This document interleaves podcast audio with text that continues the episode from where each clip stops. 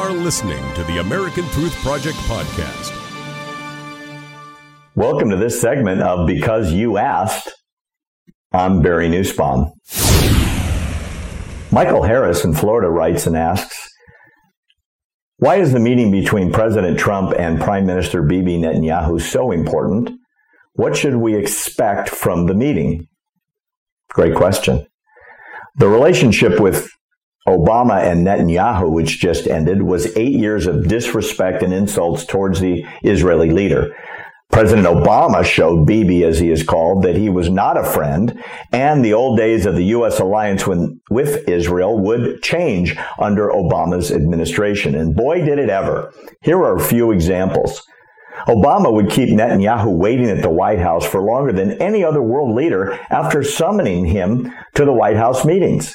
He even walked out on a meeting with Netanyahu and went to have dinner with the family, telling Bibi to wait an hour or so until he was done having his dinner. He pulled his entire staff and Secretary of State and ambassador from Bibi's speech before a joint session of Congress and encouraged House Dems to not attend Bibi's speech. In addition, neither the president nor the vice president attended the speech, nor would meet with Bibi during his trip to D.C. That level of disrespect has no parallel in American history. The lowlight was the scheme to interfere with the Israeli elections using federal funds to lobby for Bibi's opponent in the last Israeli elections. State Department of the United States sent $350,000 to One Voice in Israel to lobby Israelis to vote against Bibi. This personal relationship is the worst in American history between an American president and an Israeli prime minister. Okay then. That's the past. Now, what will happen this week in Washington between Trump and Netanyahu? First, Trump will reestablish in public the lack of daylight between the United States and Israel. So why is that important? Well, the public disdain that Obama showed to Bibi emboldened Israelis' enemies throughout the Middle East, specifically the terrorist government in Gaza knowing there would be little, if any, negative repercussions coming from the United States, encouraged eight years of Hamas missiles flying over the border and into Israel. Astoundingly, Americans and the Palestinian Authority and the United Nations have propped up terrorism in both Gaza and the Middle East. Here's how. As of this week, Palestinian television still glorifies suicide attacks and carries programs on the network showing preschool children being taught that their goal in life should be dying while killing Israelis. And get this, those television programs are still funded by the United States government, in spite of the fact that many of those dollars are being spent to raise a generation of murderers. See what I mean? Now, the U.S. Iran relationship, where does that stand as of today? Well, clearly, Obama and Kerry staked their foreign policy legacy to one singular event, the Iran nuclear deal, also known as the JCPOA. It was opposed at the time by majorities in both the House and Senate and most American people, and yet Obama managed to get it through Congress on a procedural technicality.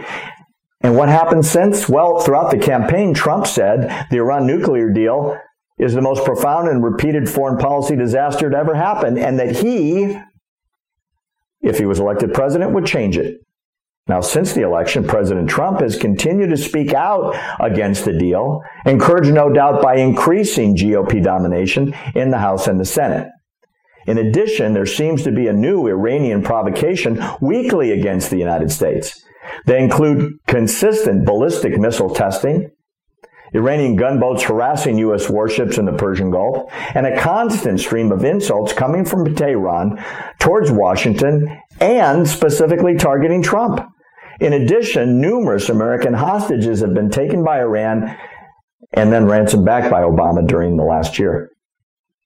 So now that these two leaders are together this week, what should we expect? A reset of the Iran nuclear deal? Considering the amount of anti American rhetoric coming out of Iran constantly, it would seem the leadership in Tehran is daring our new president to cancel the deal or at least substantially reset it. in the past week alone, yet more ballistic missiles were launched in a clear violation of both UN resolutions and the JCPOA. And the Iranian response to worldwide condemnation is nothing more than goofy, nonsensical explanations that nobody believes. President Trump has the perfect opportunity to announce a reset of the deal, even with significant changes all over the deal still under discussion. It will be very interesting with the two leaders standing next to each other after their press conference what they will say about Iran. Clearly, it's going to be on the agenda. Thanks, Michael. Great question. Please keep your questions coming to American Truth Project through our social media on Facebook or Twitter. And if we select your question, you will get a special gift. We are here for you to answer your urgent questions because you asked. I'm Barry Nussbaum.